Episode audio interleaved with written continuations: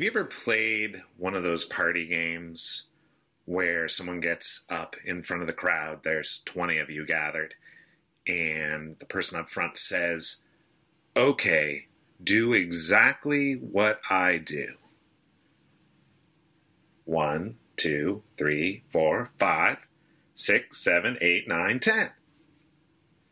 And you're sitting there and you're like, Yeah, I can do that, no problem. One, two, three, four, five, six, seven, eight, nine, ten. And they're like, no, no, you didn't do it right. And they keep doing it over and over, and the people around you are try- everyone's trying to figure it out together. And it's so frustrating when you can't figure out what you're doing wrong. Uh, and, and they keep doing it over and over, right? They're like one, two, three, four, five, six, seven, eight, nine, ten, and you keep doing it again, and they keep saying you're not doing it right. And then somehow someone figures out what's happening. They crack the code, right? And then they do it and start laughing because they got it right. And pretty soon it starts spreading through the group, and some people know and others don't. And your buddy gets up and does it correctly, but he's doing, as near as you can tell, the same thing as you. And then your other friend gets up and she does it and she does it right, but again, you think you're doing it right and finally you're maybe you're the last one i don't know we're all different uh, maybe you're the first one but there's this group of people who get it and they're so excited and happy and ha ha ha ha and they watch you do it wrong and they're like no no ah! And then there are the people that uh, haven't figured it out some of whom are getting increasingly frustrated and some of them are just like right? And then finally, someone does it in a way that you can see that they go, do exactly what I do. And they do this for a long time, and you're like, oh, okay, got it. One, two, three, blah, blah, blah. right? They did some little motion, some little tick that you just don't notice, and that's why you didn't get it, right? And there's this feeling when you first figure it out, depending on whether you're the first person or the last person to figure it out, of just for a lot of times when you figure it out on your own, there's this just excitement. Oh, I get it. Right? Uh, it's just this fun thing. And we're going to be talking about a story today that has some aspects of that. In fact, my one of my favorite stories in Scripture. But first, I should just say who I am. I'm Matt Mikalatos. Some of you know me as JR's friend, and that is correct. Uh, I love this story so much. I've even written a novel, a graphic novel, actually, about this story that won't be out forever because the artists, you know how artists are, man, they got to draw everything. It takes forever. But one day, there'll be a graphic novel about this story by me, which I'm pretty excited about.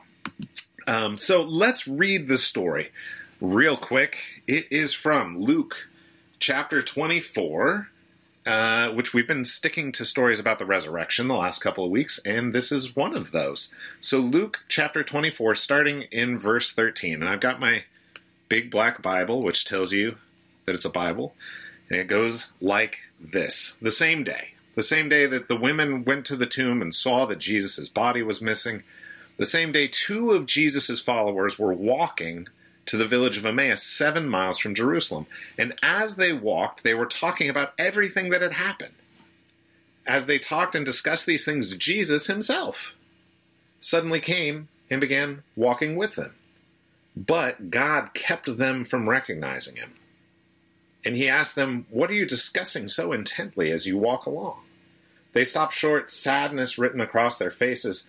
Then one of them, Cleopas, replied, you must be the only person in Jerusalem who hasn't heard about all the things that have happened there the last few days. What things? Jesus asked. What things? Jesus asked. the things that happened to Jesus. The man from Nazareth, they said, he was a prophet who did powerful miracles and he was a mighty teacher in the eyes of God and all the people. But our leading priests and other religious leaders handed him over to be condemned to death and they crucified him we had hoped he was the Messiah who had come to rescue Israel, and this all happened three days ago. Then some women from our group of his followers were at his tomb early this morning, and they came back with an amazing report. They said his body was missing, and they had seen angels who told them Jesus is alive. Some of our men ran out to see, and sure enough, his body was gone, just as the women had said. And then Jesus said, Wow, that's interesting. No. Jesus said, You foolish people. You find it so hard to believe all that the prophets wrote in the scriptures? Wasn't it clearly predicted the Messiah would have to suffer all these things before entering his glory? Then Jesus took him through the writings of Moses and all the prophets, explaining from all the scriptures the things concerning himself. And by the time they were nearing Emmaus and the end of their journey, Jesus acted as if he was going to keep going. But they begged him, Stay the night with us since it's getting late. So he went home with them. And as they sat down to eat, he took the bread and blessed it. Then he broke it and gave them and gave it to them. Suddenly their eyes were opened. They figured it out. They recognized him. And at that moment, he disappeared. And they said to each other, Didn't our hearts burn within us as he talked with us on the road and explained the scriptures to us? And within the hour, they were on their way back to Jerusalem. There they found the eleven disciples and the others who had gathered with them, who said, The Lord has really risen. Even Peter saw him. He's appeared to Peter. That's what they actually said. All right, that's what we're going to be talking about uh, this morning. That story. I'm so excited, and I am hoping and trusting and praying that we will have the same experience as those two followers on the road, that the Lord will speak to us today in a way that will surprise us and help us to see something that's right in front of our faces that we've never noticed before. Mary Magdalene, this woman who uh, runs home from Jesus' empty tomb and says, For some reason, someone has come and they've taken Jesus' body.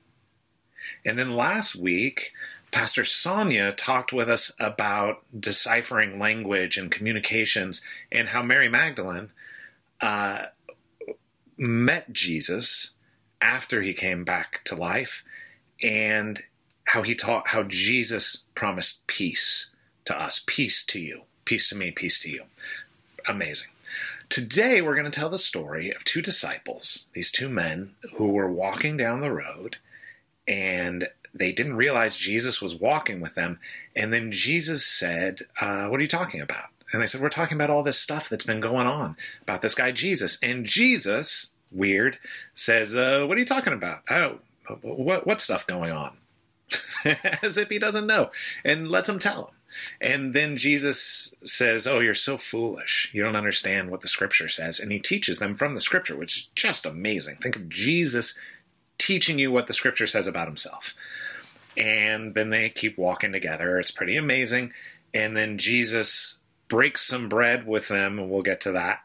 Uh, and they recognize him, and then he disappears incredible story. And then they run back to Jerusalem and say, Hey, guess what, everybody? We just saw Jesus. And they're like, We know, we just saw Jesus. And everyone's like, What, what, what? Very exciting. Um, okay. Did you notice that I added something to the story that's not in Scripture? Our story we're looking at today about Emmaus. Did you notice? Well, there's not a quiz or anything. It, uh, I'll say it again we see Jesus. Uh, there, there are these two disciples walking down the road, these two men, and Jesus is walking beside them. Did you notice it that time? All right, all right. If you did, great. Bonus gold stars for you. If you didn't, also great. You can have some gold stars. It's fine. Um, okay. He, so when I sat down to write my graphic novel, and this was recent, okay, I've been following Jesus for a long time since I was a kid. I sit down, I'm going to do a graphic novel uh, about the story of the Emmaus Road and Jesus walking with these disciples. And what I'm doing in the graphic novel is I take Jesus's part where he starts telling the story. We show him talking about all these stories from the Old Testament and show the disciples making the connections and going, that reminds me of this story about Jesus. This thing I was there for when he fed the 5,000. I remember that. It reminds me of what Jesus, what the Bible says in the Old Testament, like that, right? So, obviously, to do that, you have to make up some stuff. And now we we have three main characters in Scripture uh, in this story. We have Jesus. We have one of the disciples who were told his name is Cleopas, And then we have a third person, uh, a second disciple, a second follower of Jesus who's not named. So I'm like, oh no, now I got to make up a name, like an old timey Hebrew name. Best of luck to me. Uh, but I start doing some research. I start looking into it and discover that we actually have a bunch of clues about who this other person is. And it unlocks, it's a code that unlocks some really interesting possibilities about this story and what's happening in it. Now, again, these are our guesses, but like anyone, imagine that you were alive in the time that Jesus came back to life and you were part of the community. You would know a bunch of stuff without anyone saying it to you that you and I don't know, right? You you would know, you know, which of the disciples didn't brush well and always his breath always smelled like fish, right? So if you said the fishy one, everyone would be like, oh, right, James, you know, or whatever. Uh, so there are some assumptions made in the text of what we know and don't know that uh, family would know, right? So let's start with this. Well, here are some of the clues. One, um, the scripture doesn't say anything about the second disciple in this story except that they were with Cleopas. That's a good clue to start. What else do we know about Cleopas? Uh, and we have one other reference that is most likely to Cleopas. It says Clopas, but it would be kind of the same. So I'm Matt, Matthew. Uh, so if someone said, "Oh, I was talking to Matthew Mikalatos," you'd be like, "That's Matt Mikalatos." Kind of like Ben Kenobi and Obi Wan Kenobi. It's not the best hiding. Like if you're trying to hide out and you're like, "I know, I'll change my name from Obi Wan to Ben," and everyone's like, Ben Kenobi, huh? Um, similar, okay? Or if someone said, uh, someone called me Mateo, you wouldn't be like, hey, that's not his name, right? You'd be like, oh, yeah. In Spanish, that's what we say. And most of these people were bilingual, at least, or trilingual. You know, they spoke Aramaic, Latin, Hebrew, um, Greek. A lot of them spoke Greek. So, okay, here's what we know. John 19:25 says this: Standing near the cross, so during the crucifixion, uh, was Jesus' mother, which it doesn't say her name. What's Jesus' mother's name? Mary. So standing near the cross were Jesus' mother and Jesus' mother's sister, Mary's sister, also named Mary. Next to her was also Mary, her sister Mary. And then, in case that's confusing, it says in parentheses, the wife of Clopas. Okay, Clopas' wife in law. They just they weren't as like caught up on that stuff. You know, it'd be like if you say to someone, "Oh, I have a half brother," and they're like, "You either have a brother or you don't," right? Um, similar.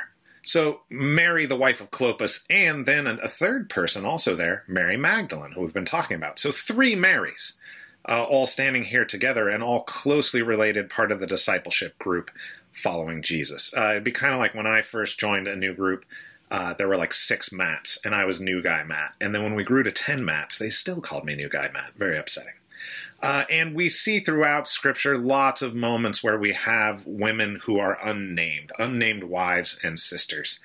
Think of it kind of like when your friend posts pictures of their kids on Facebook with no context and without their names. You still know it's their kids, and you're like, ah, I was hoping I would remember their name by looking on your Facebook, but you never use it.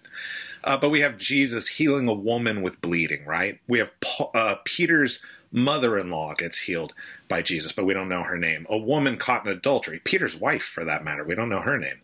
Jairus' daughter, by the way, we know he's married because he has a mother in law.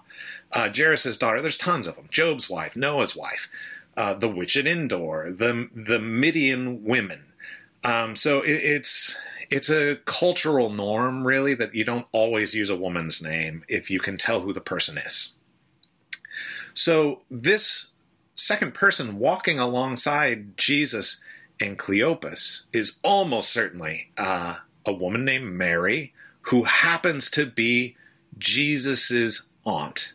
So Jesus's uncle and aunt, Cleopas and Mary, which is pretty amazing. Cleopas, by the way, is Joseph's brother. We we know that uh, from well, we guess it from John, but it's also said extra biblically. Okay, so not in the Bible. People have said this uh, in early documents.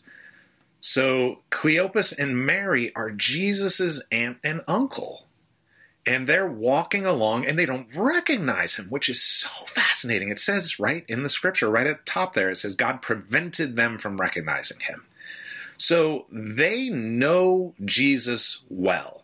They remember, like uh, Cleopas remembers when his brother was engaged to this woman who suddenly got pregnant. And it wasn't with Joseph's kid, right? They were there the year that Jesus stuck back at the temple and everyone was walking back. In fact, Mary and Joseph probably came running up to them and said, Cleopas, Mary, have you seen Jesus? We thought he was with the cousins. And they're like, No, we haven't seen him. And they're like, Oh, no, we left him in Jerusalem. Right? They were family. So, yeah, they were there at the crucifixion. Uh, Mary Cleopas's uh, wife, this Mary, she was there at the empty tomb with Mary Magdalene and Mary, the mother of Jesus. Um, anyway, all that to say, th- it wasn't two men, probably, that were walking along. It almost certainly was Mary uh, with Cleopas, which is so interesting. It opens up some really interesting things about this scripture, I think. Um, so we go into this. What what does Jesus open up? Jesus opens up the scripture and he says, uh, it says he starts at the very beginning, right? So he goes to Genesis. He says, In the beginning, God created life where there was no life. And Cleopas and Mary go, That's what happened with Mary. God came to Mary and said, There's going to be life in your womb, even though there shouldn't be. Uh, we talk about the, the serpent who will strike Messiah's heel, but Messiah will crush the serpent's head. Uh, so, what does it mean that he's going to strike his heel? Oh, that's interesting. Oh, maybe that meant something about the Messiah being harmed in some way by evil. Uh, the story of Jonah, maybe three days in the belly of the whale, right? And then Jonah gets spit out. And Jesus specifically talked about that. No sign will be given to this wicked and evil generation except for the sign of Jonah. That maybe Jesus was three days in the belly of the earth, right? And then he came out and he brought salvation not just for the Jewish people, but even for Ninevites, which is who Jonah went to, uh, even to the people who don't know God, like the Romans. Uh, so that's interesting. Or maybe Abraham and Isaac, right? Uh, Abraham is told to sacrifice his only son, and he agrees to do it, but in the end, his son lives, but the sacrifice is still taking place. Uh, so this isn't the point of the passage, right? It doesn't go deeply into this piece, uh, although the rest of the New Testament does in some detail. But I think that's what's amazing about this moment is that his aunt and uncle are walking along and he says, You've known me a long time, my, my whole earthly life. And yet, there's so much you don't know.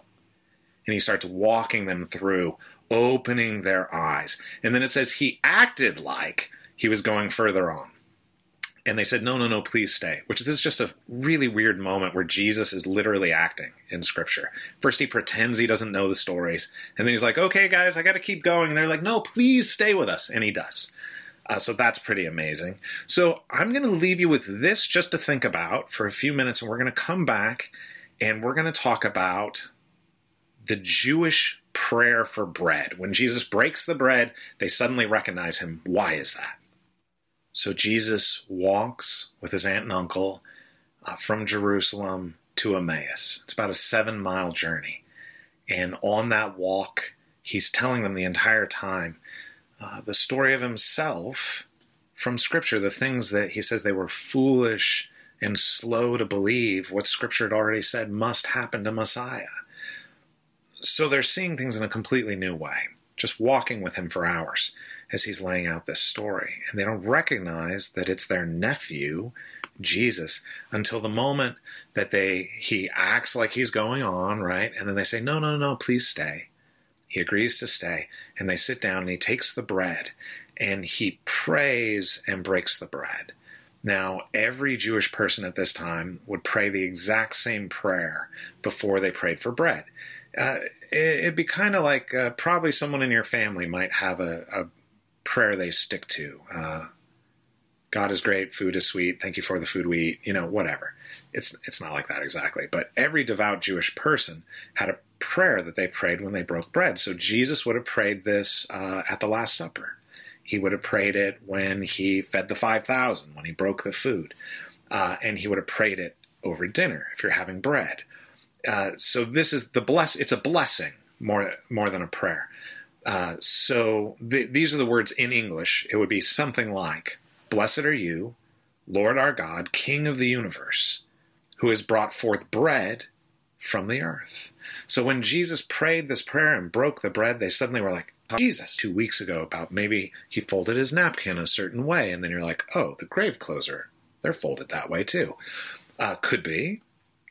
I think it may be something because uh, they approach scripture in a in a really different way than I grew up in evangelical spaces reading scripture, and that is they just like dig into it, fight with each other, ask questions, uh, really go after it, make theories. And I love this one because there there's a big fight about this prayer, this blessing. Blessed are you, Lord our God, King of the universe, who's brought forth bread from the earth. And what some of the Jewish scholars said was, you don't get bread from the earth, you get grain, and that's how you make bread. So, what is this blessing saying? That's a good question. Why are we praying it this way? And so there are a bunch of theories. The minority theory, but one I love that I think is so funny from the fourth century, is this rabbi who said, okay, well, maybe it's from the past that uh, brought forth bread from the earth. That doesn't happen now. But we don't know about the Garden of Eden. What we do know is that it was a garden with amazing trees, some trees we don't know about. There was a tree of life. We don't have trees of life. There was a tree of the knowledge of good and evil. We don't have trees of knowledge of good and evil. Maybe there were bread trees. Wouldn't that be nice? Note that in Scripture, after the curse, when Adam and Eve mess up, that God says, uh, Now you will have to work really hard by the sweat of your brow to get bread from the earth. So he's saying, You didn't used to. Bread used to be easy. Now it's going to be hard. Uh, some of the other rabbis are not as convinced, and they say, Look, I get it. You really want bread to come from trees. Uh, what if it's talking about the future? We don't have bread now that comes from trees, or it comes from the earth. Uh, what if uh, what if it's talking about the future? When Messiah comes, he's going to take this broken world, this cursed world, and make it whole. And maybe in the future, it'll actually be easy to get what you need to make bread. So it's more a metaphor for the better world to come when Messiah comes. It's pretty good. Pretty good. So either way, they're they're like interrogating this blessing to find what is God communicating to us in this blessing we all use. What I think is so fascinating is that after a day of hearing Jesus talking about how Messiah appears in Scripture and all these places where it's clearly saying Messiah will be uh, will be killed and rise again, uh, and they're comparing that to their everyday experience of Jesus and the things they've heard him speak, I think it's entirely possible. Well, it doesn't say this in Scripture. I think it's entirely possible that someone could have looked at this same prayer and said, What does Jesus call himself? The bread of life. And he literally has just come from inside the earth in the tomb, the sign of Jonah, that he'd be dead for three days and come back. So could it be, Blessed are you, Lord our God, King of the universe, who has brought forth bread, living bread, from the earth? And then Jesus breaks the bread, and they recognize him, and he's gone. Uh, I don't know, maybe. But I think it's really interesting. Something about that prayer and that moment where he breaks the bread and God allows them to recognize Jesus. Now, they had thought that Messiah was going to come to save the Jewish people from empire, which he did, but not in the way that was expected. He did something bigger, more interesting, more powerful, and for more people than what a lot of people thought Messiah was going to do. So I think there's three things just to reflect on this week uh, as you're considering the story. First, uh, Cleopas and Mary knew Jesus better than almost anybody, had known him his whole earthly life, had been close with him, had been there when uh, Cleopas, when his big brother said, ah, The girl I'm engaged to is pregnant and it wasn't me. And she says it wasn't anybody else but God. Cleopas was there. Uh, they were there when they were walking home uh, from Jerusalem when Jesus was a kid, and uh, their kids are running around Jesus' cousins some of whom were disciples, by the way. And uh, Mary and Joseph come running, running up to Mary and Cleopas and say, Have you seen Jesus? We thought he was with you and the cousins. And they say, No, we haven't seen him. And Mary and Joseph say, Oh no, we've left him in Jerusalem and go running home to try or running home to Jerusalem to try and find him, to find him in the temple where he says, You knew I'd be in my father's house. Right? They knew this. They were there for it. Uh, so, all that to say, sometimes the people who know Jesus and God best think there's not much left to learn, and this story tells us the opposite. Our entire lives could be changed by one insight that opens up like a secret code an entire another uh, incredible sea of knowledge about how amazing God is, how loving God is, God's plan for the world and for human beings. So if we're far along in our knowledge of God, we need to embrace that there's much, much more to know. He's an eternal God is an eternal person, and we can embrace that. We can we can look forward to that. Uh, secondly, I think it's really interesting um, that this whole time they're walking for literal hours on the road, they say their hearts were burning within them, but they didn't recognize that it was Jesus speaking. And I wonder, could that be true of us? Could there be places where God is speaking to us, where Jesus is speaking to us, and we're even having an emotional response to it? We're going like, "This is amazing." There's places in our life and go like, "Oh, oh that's Jesus talking." That might be good. And then the last thing, what I love is when they recognize for Jerusalem, where Pastor Sonia talked about, Jesus appears among them and says, "Peace be with you." That's that's as uh, as these two are running back and bursting into the room, coming into community to share what they've learned, is when Jesus appears and offers peace to all of them. So, is there something that God is teaching you? Don't keep it to yourself. Share it with us. Share it with the community. Let us be a part of it. Uh, and those, so those are the three things I'll ask you to think about and reflect on today, and then later this week. Is no matter how long we've known God, could there be a great deal more to learn? Is there some great knowledge still coming to us? Uh, secondly, uh, could it be that God is speaking to us right now and we're not recognizing it? We don't we don't see it in this moment. And third, uh, how do we share what we've learned with the people around us? All right, blessings to all of you. Pastor JR is going to come and help us break bread now. Uh, before we move to the table where Mary uh, and Clopas recognized Jesus, we are going to participate in a prayer of examen.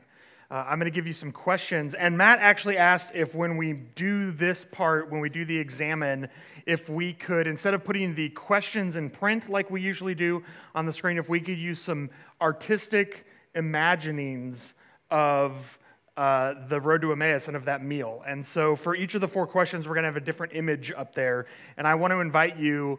I, I know that the traditional uh, prayer mode is head bowed and eyes closed, right? But I'm saying, you know, if you've been around Catalyst, you know we don't we don't necessarily have to do it that way.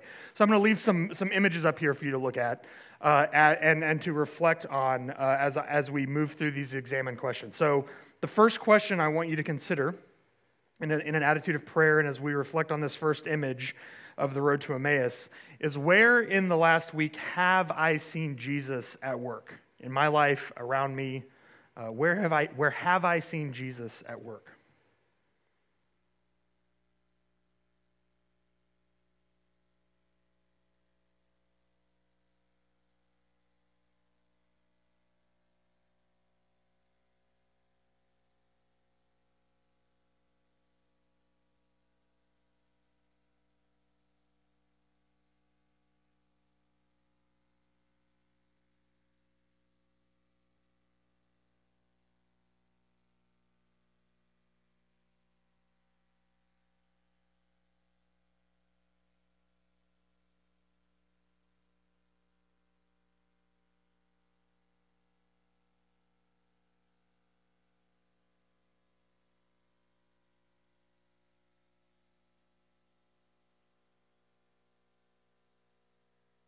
Next, I want to ask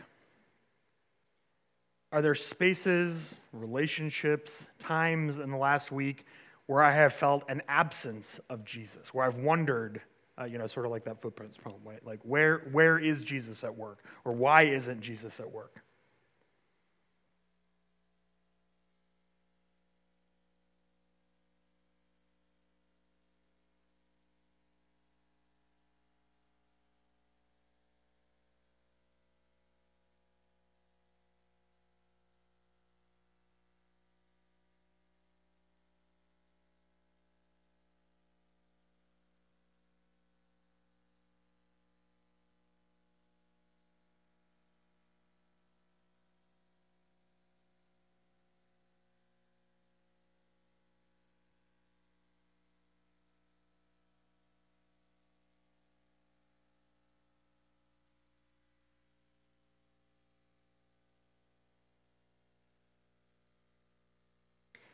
Now, think about the week that's ahead of us.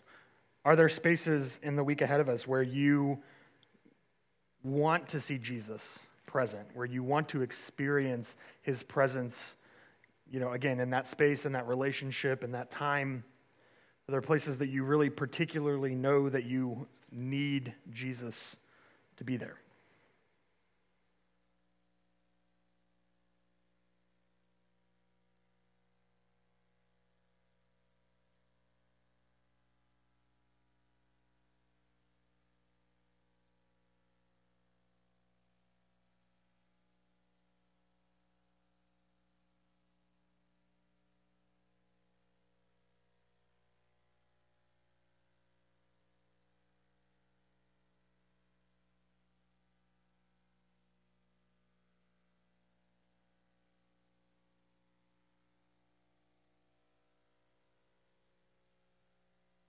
And finally, what does it look like for me this week to make space to listen for Jesus, to notice Jesus, to experience Jesus' presence in those spaces?